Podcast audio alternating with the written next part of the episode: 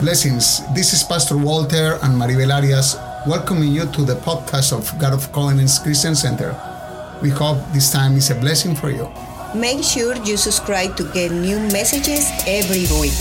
Enjoy the message and embrace what the Lord has for you. This week's message is titled Riches and Poverty by Pastor Walter Arias. Today, there are two extreme financial teachings in the Christian field the gospel of prosperity and the gospel of poverty. We believe, as pastors of this spiritual house, that both are wrong. Let's listen to the message and may God bless you. The rest of the church, I invite you to well, you as well, that you join me in a prayer, please. Good God, we give you thanks for this opportunity of coming here worshiping you and to relate as brethren and as a church in one spirit in your word, Lord God, and be able to delight ourselves with the knowledge as being in your presence all the time. And I ask you, God, that in this morning, my brothers and sisters have an ear to hear, that the disposition of their hearts be 100%, and within me the opportunity by your Spirit with boldness to share as it suits, Lord. I ask you in the name of Jesus. And the whole church says, Amen. Glory to God. And did you bring your Bibles? You know that we always do this. Let us lift those Bibles. What a good habit that we have. Lift your Bibles. Did you bring your Bibles? How good. Lift it up high. Very good. Glory, good. Excellent. And what about your notebooks? Did you bring your notebooks? Your notebooks. Excellent. Excellent. How good. How good disciple. Say to the person to your side, you're a very good disciple.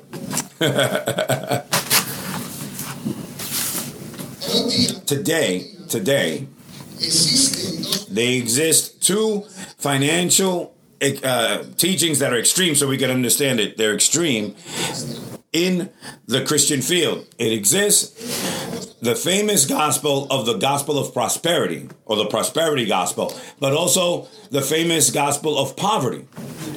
As pastors, we believe faithfully that the two extremes are totally erroneous. And we want to see it by the word. Amen. The Bible, as such, does not condemn wealth. And we should not do it either. But the Bible does not defend poverty as the way towards uprightness or holiness or for salvation. It doesn't teach that either. And I want to start with a Proverbs chapter 22 and verse 2. Proverbs 22 2 says something very special. And if you want to read it in a loud voice, excellent. It says, The rich and the poor have this in common. The Lord is the maker of them all. That's the text. Yes? Thing, another version. Let's read it in this version. One, two, three. The rich and the poor have this in common. The Lord is the maker of them all. To the he made the rich and the poor. We can see that the presence or the absence of money is not the way in which we measure the blessings of God. Amen. At times we associate the financial blessing that God is blessing us. Glory to God. But we also, the Bible teaches us that in the opposition or the difficulty, we give glory to God. And so much in the abundance, just like scarcity, the, the Apostle Paul would say, I'm accustomed in everything to have a lot and to have nothing. And all I can do it in Christ Jesus who strengthens me. Because he has spoken this man that was prudent that was capable of doing tens that his prof- secular profession was that and he helped the ministry when the church were was poor and they couldn't sustain his ministry. So from them he helped and he received financial help. So he had churches that the finances were abundant and other churches that they were poor. And he could say in everything i'm accustomed I can do all things in Christ Jesus who strengthens me. So the Bible teaches that there's rich people and poor people, and there's poor that are going to be rich, and there's rich that are going to become poor. And I want to use as a basic text and this teaching that is titled Riches and Poverty. Riches and Poverty. In the book of Hebrews, chapter 11, in the famous chapter that's called or described as the book, the book of Hall of Fame. Hebrews 11, verse 32 to 34, and then 36 to 38. And we're going to see, you will see in home, take notes there, the text, so that in your house you could read the whole context, because I'm not going to mention, I'm going to mention other prudent men that are in the context, but I'm going to direct to this portion of verse 32 to 34. And it says, And what more shall I say? For the times would fail me to tell of Gideon and of Barak, of Samson, of Jephthah, also of David and Samuel and the prophets, who through faith subdued kingdoms. When one subdues a kingdom, they take the the booty, they take the spoils of those places, and they became millionaires. They became super rich. And the Bible is saying here of these people how they subdued kingdoms, they worked righteousness, they obtained promises, the promises of God for them. They stopped the mouths of lions. They quenched the violence of fire. They escaped the edge of the sword. So when they would be persecuted, something would happen. A protection, a divine protection came. Out of weakness were made strong. So they became strong and became valiant in battle. Warriors. And they turned to flight the armies of the aliens. So we're speaking of a people that are citing the, the writer of Hebrews, and he is saying that type of person from the past were used by God for all these great conquests, and as such, that brought finances, position, prosperity, fame, power for them. But then in verse 36, it says something. Still others, still others had trial of mockings and scourgings. Yes, and of chains and imprisonment. They were stoned. They were sawn in two, were tempted, were slain with the sword. They wandered about in sheepskins and goatskins, being destitute, afflicted, tormented, of whom the world was not worthy. They wandered in deserts and mountains, in dens and caves of the earth. Oh. So another type of people of God as well, whose story of life was completely opposite of another group that we mentioned. Some, everything worked well, and others, the money followed them, and to some, they conquered kingdoms. They made a great many things of achievements. But these that we just mentioned, for the love of God, by the word of God, in the environment where they lived, in the political concept in what they were relating to, or in their time, what happened was persecution, anguish, and religious persecution, and of the same devil all around. Now the question is, what of the two groups was of God? Both. That's what the Bible is saying. That some they gave to con- conquer, and others they went through difficulties. And I want to speak of the gospel of riches, because there's the famous gospel of prosperity. And before speaking of this, I want you to know that my desire is that you are all prospered in everything so that you could know as your soul prospers. That's the basic prayer. We want you to be prospered in everything like your soul is prospered. Because if your soul prospers, then when you're prospered in everything, you're not going to be arrogant nor haughty, nor you're going to deviate from the path of the Lord. But if you prosper in things without prospering your heart, you're always going to live with arrogance and you're going to put your eyes on your money. You're going to put your trust in the money. And when that money's gone, you're going to die in depression.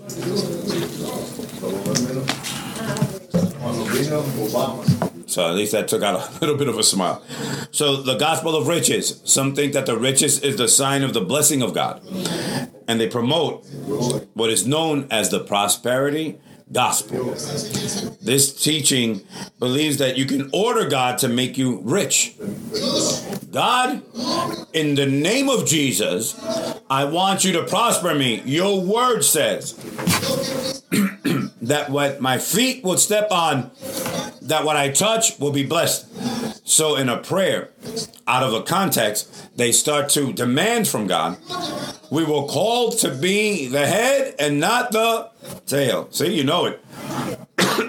I also know it. And we start to do a series of demands from some biblical texts that if you apply, then you have to apply the righteousness then. So we hope or we look uh, that that God prospers you as however and also that they give to God you could expect a bigger financial increase in exchange and that you could spend it on anything that you want and spend it as you wish. There's a gospel, very strange, the gospel of prosperity, that teaches the people that once they know Jesus, you're there to be rich from then on. And that is not a correct gospel.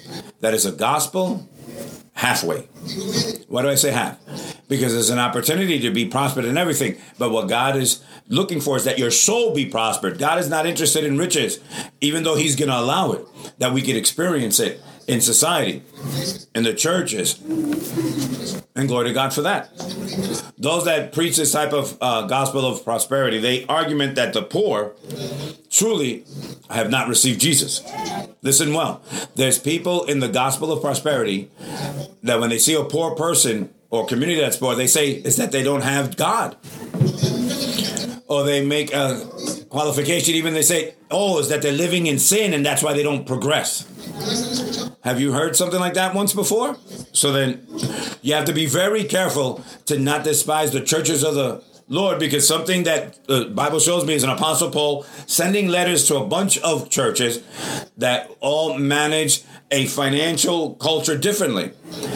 But they were of the Lord. Those that had money, those that didn't have money, both were of the Lord. Because imagine if one you don't have money and then now you don't have the kingdom of God in your heart. Some think that if you don't prosper as a pastor, then something is wrong. And it's a thought that is very, it has a, uh, a thing that, that makes you think that way. Me personally, I believe that pastor should live well. I think that the pastor should live sound. He should live organized. I think the pastor has to show order in his house and himself. I think a pastor or the pastors of a congregation have to want to do the things the best every day. And to, I think because it's going to have a greater capacity to manage a gospel of helping a great majority of people. I believe, but that doesn't tell me that that pastor, that if one is in a different context where there's a lot of poverty, where there's a lot of difficulty, where there's no shoes to buy, where there's no ties to be put on, so then that one is a poor pastor. And financially, maybe, but it's not saying that he's not of God. Are you with me of what I'm saying?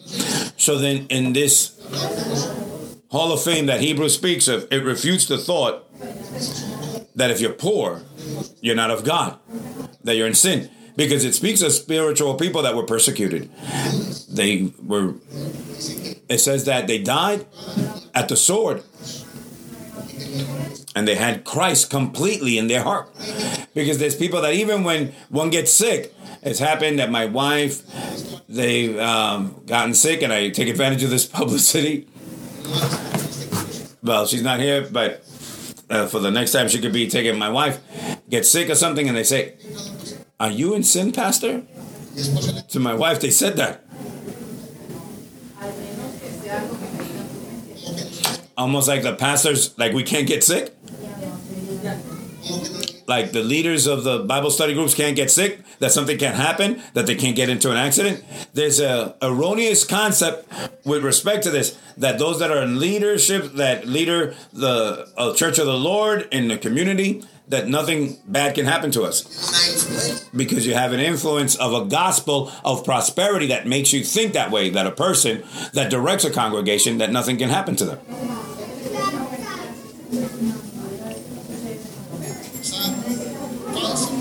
that false theology is a contradiction with the biblical warnings because the Bible warns against avarice, selfishness, greed, idolatry, and the love of money. Why?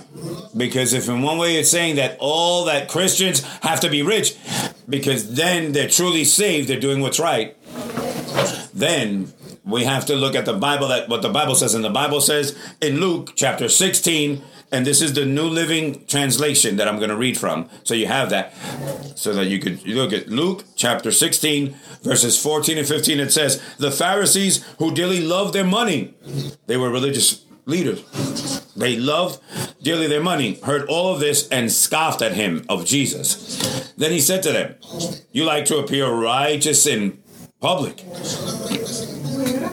but God knows your hearts. What this world honors is detestable in the sight of God. Those Pharisees, those religious leaders of that time, of the Jewish community, those that manages the Sanhedrin, the Hebrews that officiated, that were directing the religion, many were filled with money. And those were the one that contradicting Jesus. And Jesus was saying, in other words, you have something in your heart that's so bad that your money can't reach to make God happy. There's an example of something that I say to the congregation to be careful that this saying doesn't fall upon us. So if you're the ones that don't have money or financial prosperity or an abundance and you're going to take it, then be careful because there's a saying that says that money changes people. Have you heard that? That money changes people? In my land, they say different things. And we always grow thinking that, like, uh, maybe, you know, it's something rare or strange. But I've never seen it. But then, when there's no money and you want to find money or you get money, the problem is that if there's no clear foundation in your heart, a place where you're consolidated, firm, and you can only have the strength and firmness in someone that the Bible says, which is the rock of our salvation, which is in Jesus. Because if you're not founded on Jesus, when that money arrives, you're going to get crazy. I have the experience that to collaborate with some families from the Dominican Republic, 18 families. They looked for me from a company to advise them because they noticed the ministerial work that I did in uh, Dominican Republic, and they said if I could advise some families, and I said yes, of course. I was relating with them for two years, and they said that to attend to them, and these people received millions from a lawsuit and this family in extreme poverty and uh, those 18 families i count of one just one. Has done wisdom with wisdom something for the money. The rest of those women of those homes in less than a year they had wasted more than a million dollars each and every one of them except for one in less than a year. Because they didn't have money and they got money and they became crazy in 1 Timothy chapter 6 verses 9 to 10 it says 1 Timothy chapter 6 verse 9 and 10 says but those who desire to be rich fall into t- what? Into temptation and a snare. Listen. And into it's not bad to want to have money. And if you can then go and remember me. But it says there in scripture those who desire to be rich fall into temptation and a snare and in many into many foolish and harmful lusts for wanting to look for money or get money they finish with harmful lusts and foolish lusts which drown men women in destruction and perdition for the love of money is a root of all kinds of evil, for which some have strayed from the faith in their greediness and pierced themselves through with many sorrows.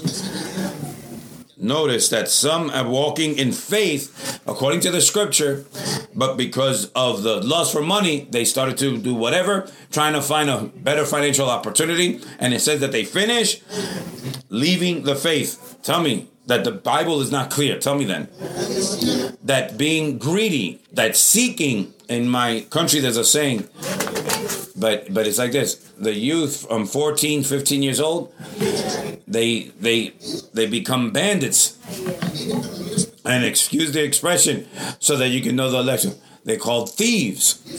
And these young bandits or thieves at 14, 15 years old, they're saying, is that I have to get my own. When they say I have to get my own, is to say I have to find money now of what I need and what I have. And that's why they become criminals from a young age. Why? Because they desire to have money at whatever cost. It doesn't matter the way, because in their mind, I want to have that money. I want that money, but their heart, they say here that it says, a lust, a greediness, and many bad things and perditions. For many years as a pastor, I experienced that many, and for 18 years as a pastor, but I'm 27 years in the Lord, and I experienced the same thing all these years. That if something I've done by the mercy of God and His grace and His favor, I don't know, I can say, but maybe the responsibility to embrace salvation, to appreciate it, has taken me to maintain me in the way of the Lord and to persevere in the courts of the Lord, in the things of the Lord, in the ministry. I was always a servant from 27 years ago with my family, all my family. They started getting into the ministry and we have never let it go. We have embraced it. We've been in two, three, four ministries. Why? Because the day arrived that we came uh, with poverty, we came emotionally damaged, we came spiritually dead, and Christ saved us. And in that answer, so we found the fountain of riches, which is Christ. And in a place where they showed us in a small church, then in a big church in New York. And there we got in with our mind and our heart to persevere like many. But when we were bad in so many places and we would come and bow down and pray, we would seek God, we would fast, we would pray because we there was this need. And with many people in this 28 years that have come with a lot of need, but then suddenly the blessing starts coming, the financial positions, the education positions, the positions and money, as soon as they start to show, there's a great number of people that stop what is first and they they bring what was first to the last and they put what's last, which is the position, the finances, as what's first in their life. And they leave, they stop congregating, and they let go a little. A ministry, another ministry, a area of service, a responsibility. Now I don't congregate on Sunday. Now the second is not to congregate, it's easier. So the third, well, oh, what a freedom that I have. Then the fifth one, I go wherever because I have no re- responsibility with anybody. It is so dangerous. it is so dangerous. It's like the topic of alcohol. You don't become an alcoholic from one day to the next. It's a taste every day, and you end more probable in alcoholism. When? You didn't notice. It's the same thing that I'm speaking of here people that start in the Lord and they start to disconnect of the things to be firm that help them to have a responsibility. And when they least expect it, they're living a life, perhaps, that's very comfortable with many possessions, but with a spiritual poverty and disconnection from God. And you have to be careful. The money is not bad. What's bad is the heart, how you want to administer it. Ecclesiastes 5.10 says, He who loves silver, listen and read it well, he who loves silver will not be satisfied with silver, nor he who loves abundance with increase. This also is vanity. Can we read it? One, two, three. He who loves silver will not be satisfied with silver, nor he who loves abundance with increase. This also is vanity. My brothers and sisters, this has been written that analyze their lives and of many and has stayed as a truth as all the generations in the past, present, and future, we have to say that it's true. For as much as we want to be filled of something, it doesn't satisfy us. Analyze. You say one day, I want to go on vacation. I want a vacation. And you go on vacations, and then you get bored of the vacations. Don't you notice? And then you want it again. And you have it, and you notice that the vacations is not what filled your heart even though you need it for a moment. The same thing with books. You get into the books, the books, the books, and then more lectures and more lectures, and then you notice that something's missing still. And that's how it is with money. It's saying here that he who loves silver will not be satisfied by it. So, as much riches that you have, it's not going to fill you, it's not going to fill your heart. And who loves abundance, it says here that won't increase. And what do I want to conclude with this? That the riches themselves are not bad. Say to the person to your side, money in itself is not bad. Say it. The bad or the badness is the administration of it.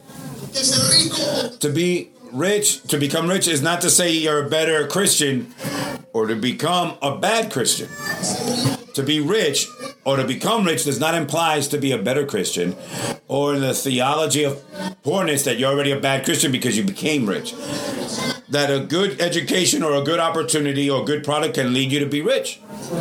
We conclude that because analyze that perhaps you and I we're not doing anything, and then there there's an opportunity that presents itself financially while you weren't waiting, and the opportunity comes, and you see that opportunity, and now it's to let you and lead you to abundance of money that could go and appear from the day to the night. Literally, there's people that money has fallen from heaven. A person in Manhattan, a dollar, a dollar, a dollar, and uh, that was a joke so that you get if you didn't understand it. But literally, there's people that money falls from the heavens. There's people that don't do nothing and they receive an inheritance. And the last uncle that you died, I had an uncle and he died. Yes, oh wow, how sad. But he left you all this. Hey. So then, a good education can take you, can take you to a financial opportunity a good opportunity, a good product that you sell, a good invention can take you to become a millionaire, right? We also defined or we concluded that the problem lies in the attitude of the heart, that our trust cannot be put in money because this one goes and comes. This is not the true wealth. The word teaches it, and that wealth is an opportunity to bless the kingdom of God on this earth. Because if you don't do things well with your money, you're going to have uh, uh, uh, emptiness in your heart. There's a way to bless God, to bless his kingdom. So, and if you're rich from night to day, you become rich. Once again, I say, don't forget us. Yes or no? Look into the person to your side and say, hey, don't forget me when you're in your glory. Amen? It's better to battle against a temptation. This is the counsel. If one day you become rich, battle against that temptation to become arrogant and to then watch to use well your recourse your resources. And here in 1 Timothy 6:17 it says, if you read it with me, one, two, three. Command those who are rich in this present age not to be haughty, nor to trust in uncertain riches, but in the living God, who gives us richly all things to enjoy. Look, if there's a warning for the rich that are already rich and those that are going to become rich, because from you, many are going to become rich. Amen? Don't say, uh, don't be afraid to say amen. Say amen. I want you to be prospered in everything. But I'm working in your heart, in your soul, in your soul, in your soul so you be a good administrator. Because who is faithful in the little will be faithful in the much. Because you've been faithful in the little, then if you're not faithful with what you have, my brother and sisters, with whatever you do, with the salary that you have, if you're those that are not able to tithe faithfully and to honor God with your possessions, then my brothers and sisters, the day you receive more, if He allows it, you're going to waste everything because you don't have administration. Look at the person to your side and say, hey, how did that fit? Let us apply something here then. We must be alert, alert, and identify and reject the teachings of these in the congregations, the teaching of the gospel of prosperity or the prosperity gospel that says that who is rich is the true Christian and who is poor is because he never converted or he's a person full of sin. That is not that way. Secondly, glory to God. Glory to God. You're rich in Christ and without money, amen. Let us give an applause to the Lord. Amen. Are you rich? I'm rich in the Lord. Amen. That's what the Apostle Paul said. With a lot or nothing, I can do all things through Christ Jesus who strengthens me. Then you have the gospel of of poverty. That it also says that money and position is bad. It's preached in many places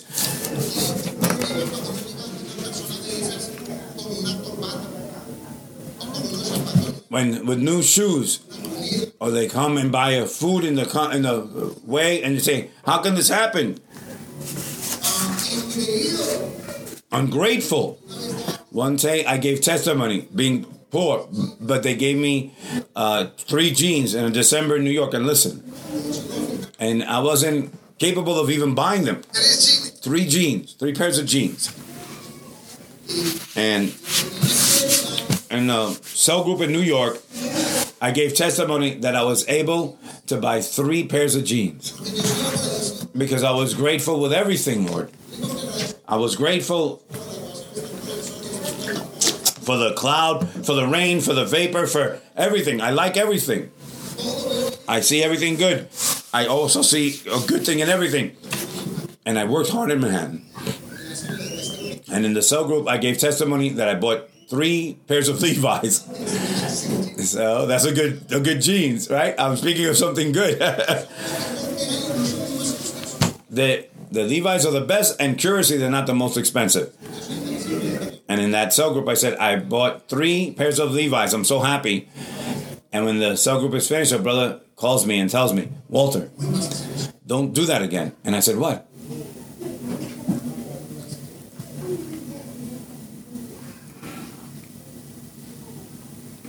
Don't do that again. And I said, What did I do? What you did in the cell group, what did I do? You humbled the people that were there. And how? When you said you gave your testimony of the three jeans. And how did I humble them? Brother, because you made them feel bad because they don't have money. And I said, Oh, come on. A gospel that invites that if you're not poor, then you're arrogant because of having something, because you're haughty in your heart, because you're presumptuous, because you buy something. And I think there it involves better a sin, a sin of of envy.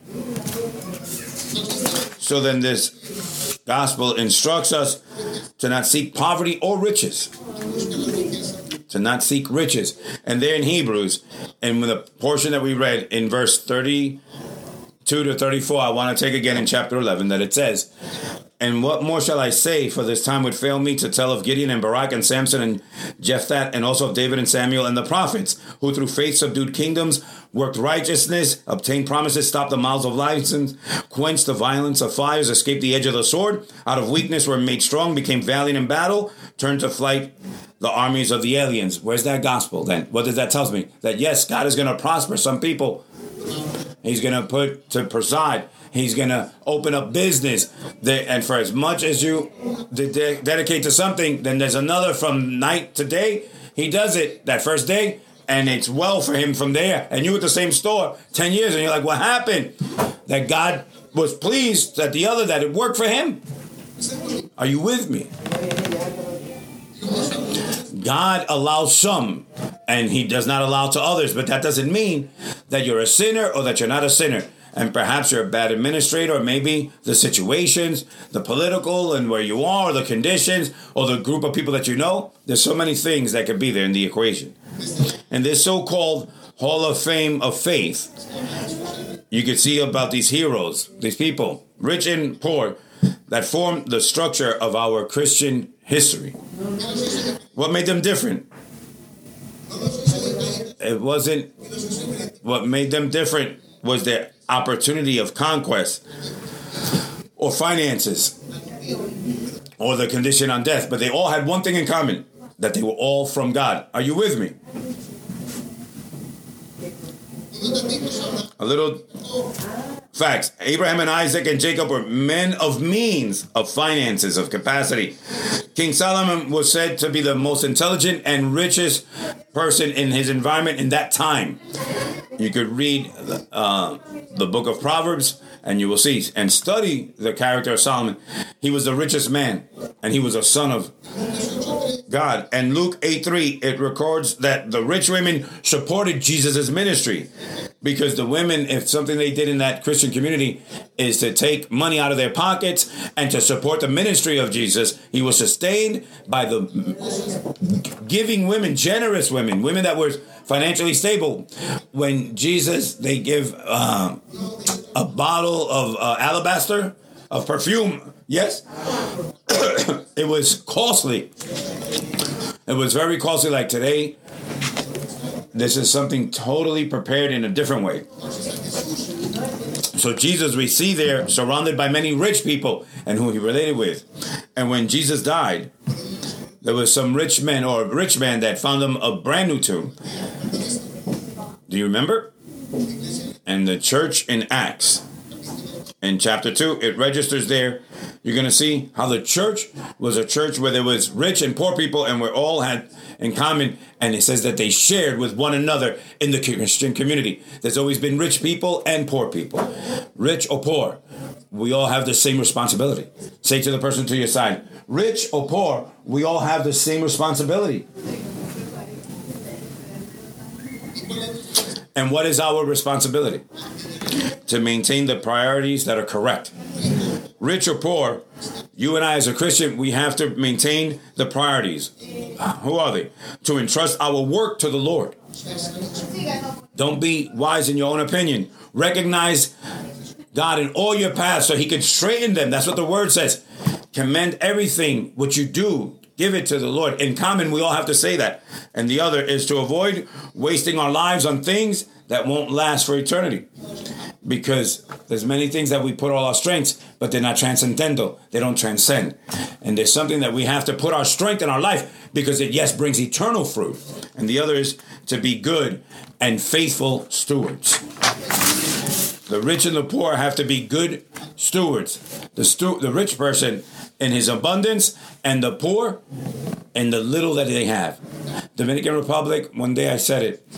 Many didn't hear it. It's one of the churches that is the most poor that we have. And there, they are sustained with what we bless them or God uses us, but what also God allows in their environment. But I remember going there and I always go and there would be an opportunity that I would want the tithes and the offering and the pastor would say, no, no, we don't take tithes and offerings. And I said, no. And she said, no. And I said, why? And I said, because here the people are too poor. And I said, don't, don't curse them. How is that they're very poor? Is that they have nothing? And I said, pastor, that's impossible they have nothing. You're cursing the congregation. You're not teaching them the correct principles to the church. And how do you want them to come out of their poverty if they don't have right priorities and they don't know how to honor God with the poverty that they have? How such? Very simple, Pastor. Maybe they don't work, but they could give you a bag of beans that they start to count all the beans, and there you practice mathematics, and they take the 10% of the beans and they bring it to you in a little bag and they deposit it here on this basket of love. How? Yes. And if somebody has a chicken and it laid eggs, so then be assured that that 10th, put 10 so you can take one and they bring it to you. And they said, she said, really? And I said, yes. I said, you're cursing. And that happens to a church that was very poor in Medellin. I went to preach on tithes and offerings and no. And I go and I have my ministry and I give. And I give more than what we can. But I came to speak and pray for tithes and offerings. They said, No, Pastor, what? No. And I said, Stop cursing these people. You're condemning them to poverty. You're condemning them to not doing the right things because you're not teaching them that when one sows something, sooner or later you're going to reap what you sowed. Sow a, a, a, an avocado plant, and sooner or later you're going to eat an avocado, but sow now. Amen. So then, some of us think that because we have a, a salary that is so low that we can't do what is righteous, which is giving our tithes and our offerings because it doesn't reach. But the question is then why doesn't it reach? A person used to say, I don't have to give a tithe. And I made a question, you don't have to tithe? You don't have to tithe? Or is it that you don't tithe and then you don't have to tithe then? If you didn't understand it, watch it on YouTube. Why don't we put it? so then, we think. I said I don't have anything to tithe, but I went to a house in these days that I, I was I stopped myself from crying. The the my tears were coming. There was such an emotion. I said to this person, "You have to go one day when you feel good. You're going to go to church, and you're going to minister to the church." And this man giving his testament with a cancer that was that he had, and his uh, vertebrae was broken in eight places. And this person there seated, we're visiting and listening, and he's giving me his testimony of how he he didn't believe in tithing, and his wife yes. So when his wife congregate and wanted to give the tithes, he would get mad. He would say, "How?" So one day he converted, and God converted that part of his heart, and he started to tithe and to offer. And when he gets sick, this man starts to say this, and I say, "Lord, what is he going to show me?" This person gets sick, and he says, "Pastor." And the sickness, what hurt me the most is that I wasn't going to have with what to tithe or offer. And I said, What? What's this? What faith is this? And I continue hearing, and he says, You know what I did, Pastor? I made a decision with my wife, and I said, Let us look to minimize the cost of the things that we don't really need. And he says, Pastor, I don't have a television. I have it there, but I have no cable. I'm not connected with anything. I have the antenna from Walmart, the 35. And I said, Yes, so do I. Pastor, we don't use this, we don't use that, we don't use this. You know why? Because my budget, if I waste on, or I pay on something more, then I have to take away from the tithe, and I'm not going to risk that. It's better that I take everything from my extras, but the portion of the Lord. Do you know that I went to minister to him, and now you know how I came out? I was like, "Whoa, what is this? That is so impressive. What faith that is so great in this man." So then, three things that we have to consider in responsibility and priorities. It's to commend our work to the Lord, to avoid wasting things in our life that doesn't last for eternity, and to be good and faithful stewards. Remember, we all have something to tithe. You tithe from what you have. Don't have the need of tithing from what you don't have. You tithe from what you have. If you got a hundred, you take ten dollars out and there. And you live happy with 90, but what you buy, that it be good for that 90%. Listen to me. If you are uh, earning 2000 then you tithe 200 the federal is going to take a portion and the state and the social security they're going to take their portion, right? Because that's how it's worked. The tithe is of God, and what is Caesar's of Caesar's. They start to take what's theirs. Are you with me? But look at this. You need to be clear that the rest that is left over, you have to live a life with wisdom. I bought a cell phone. I bought a cell phone. Every time the church is saying, Pastor, change your cell, Pastor. When are you going to change your pastor? So I bought a cell in this, this days. But it was, I put a, a, a because I had a problem with WhatsApp and, and with certain things on my cell phone, and the cell phone I had was not good. So I said, what a problem. So I made the decision to take that. So I sold some, I returned some that they had lent me, and I bought one. I'm gonna buy a cell phone because I deserve it. Isn't that how the children of God say yes? I deserve this. you don't say amen. he says, Oh, what is he gonna say? I'm not gonna say amen. Allow me to take a little bit of water. Imagine that. I'm going to say this and forgive me. Forgive me. I don't want to, with this, to speak of any of you. I want you to receive if it is good for you for something. And I went there to the church, uh, sorry, to the store, and I looked at the cell phone and I said, This is it. You know how the cell phones, how much they cost today, right? $1,200. $1,100. Yes or no? Did you know that? That's what it's costing. And so I went there and I saw the cell phones at the store, and I remembered something that I have always practiced. And it's that here in the United States, and although they're very sharp, and I have to say, and maybe this will help you, the companies here make things in a month they make another new product. So technology is there. It's every there. But they don't let it go all at once. So they put a telephone with a camera. Then after they put the same phone with a little bit of more memory the same phone with a different connector. So you could change connectors. So now the connector that you always had that you work now they change the connectors. Have you not noticed that so you have to throw all those cables or you use it to tie your shoes. and there they take out three cameras now. Three cameras on a cell phone. With three cameras, I saw a person and I said, What's that? Is that what is that? What is he gonna do? Three cameras. And I said, Well, one is enough. And what a difference. No, now you take the picture. So I amplified mine. anyway, so whoever wants to buy and who can, whoever wants and who can, but not those for the children of God that are intelligent. Listen to what I'm going to say that administer well their money because if you have with what to buy it, amen, you're a child of God and you can buy it. Listen well. I'm not insulting you. I said that you're intelligent, so listen well. You can buy it.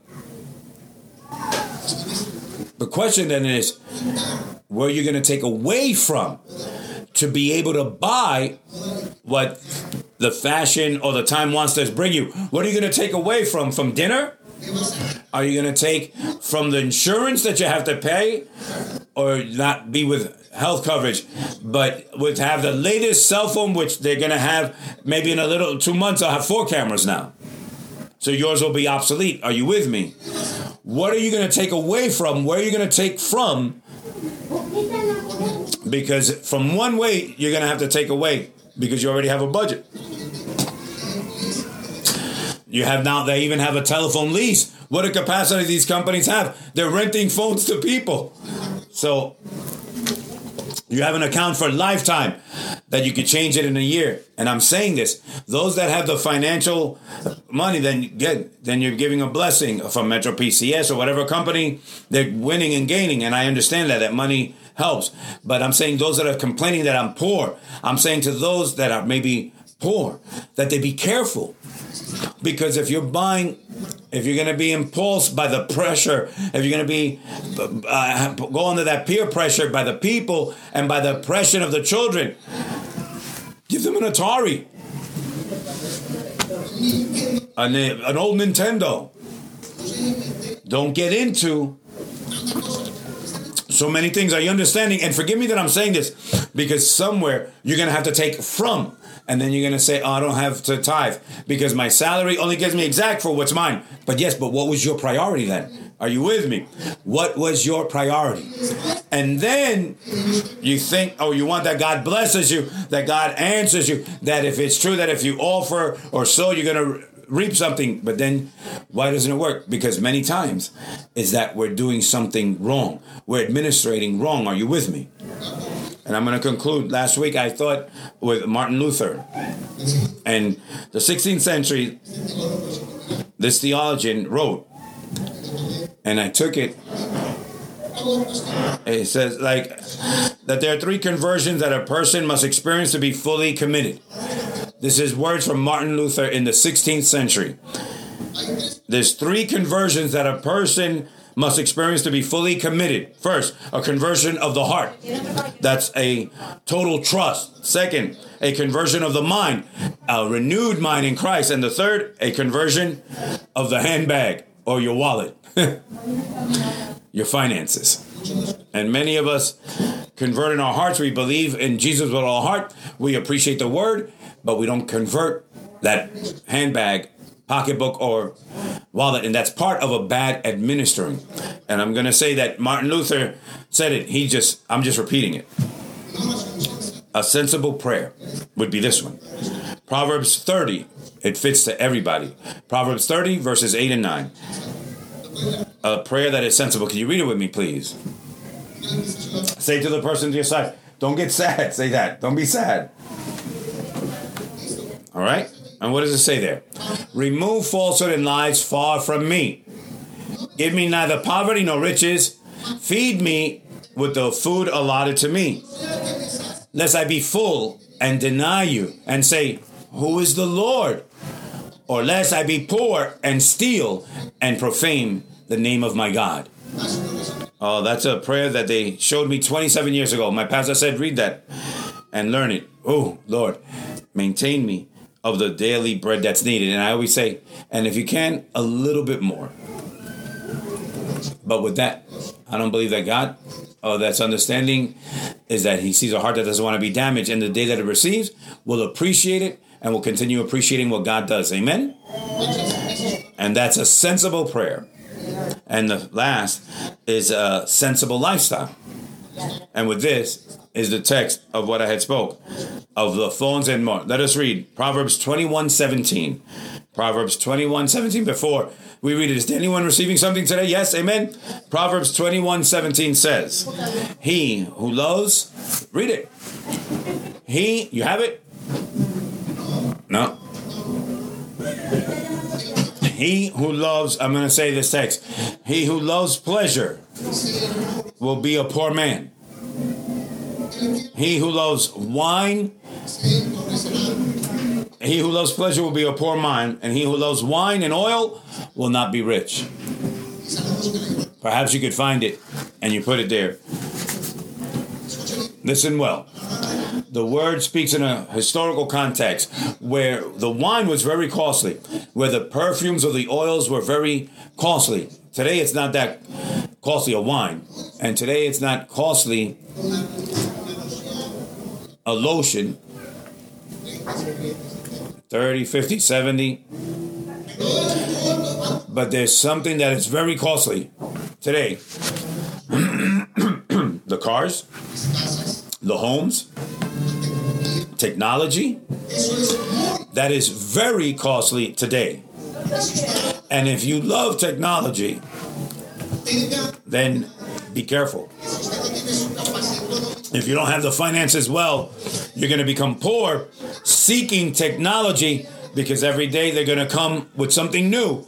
So then I I buy the latest phone. The telephone that was they paid 800 900 for it in their moment.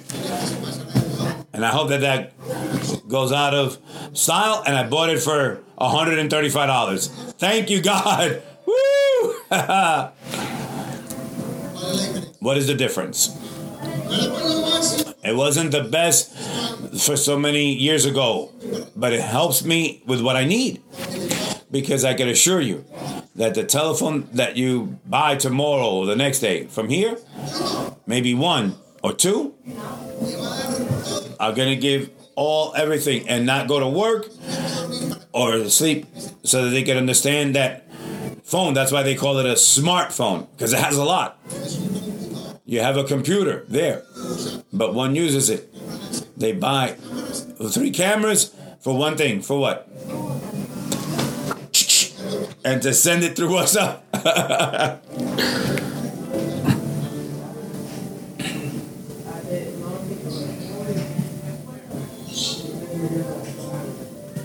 Praise Jesus. And this morning, I I'm hoping that you and I can be prospered in everything. Amen. I desire that you become rich, but not arrogant. I desire that you find money and earn money, yes. But also I say some prayers, Lord, this person don't let them find money because they have a damaged heart. And they're going to become ungrateful. I say that to my Lord. I tell you the prayer that I lift up to some, I say, Father, slow them down because of what they're doing. And I say, Brother, why haven't you congregated? They said, It's because I have two jobs. And do you want me to pray so that God removes one? Yes, I tell them that. Do you want me to pray so that God takes one away?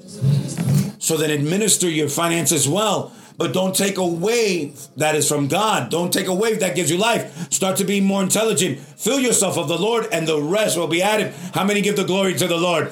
Please stand, church. Allow me to pray. Lift your hands for a moment. Lift your hands. I ask that you lift your hands. Father, I ask you for these lifted hands. A blessing for them, Lord.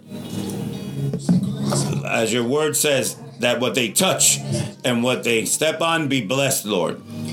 That they be hands to work, to do labor, to caress, to bless, hands that can be used to progress in everything that they can. as your word says, that everything within our reach, that we can do it. But I ask, Lord, for their lives, for their hearts, so that they can be kept sound and not ungrateful.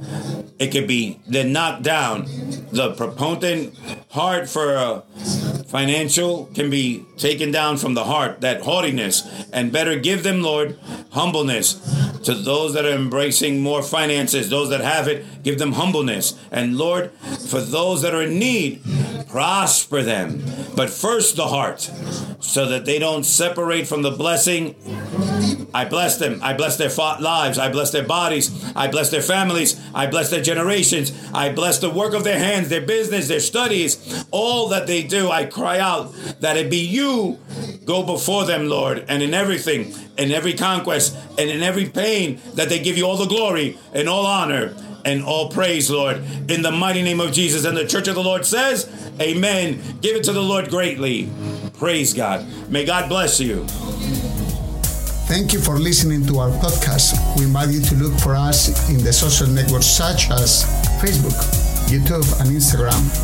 Search under the name Dios de Pactos Florida.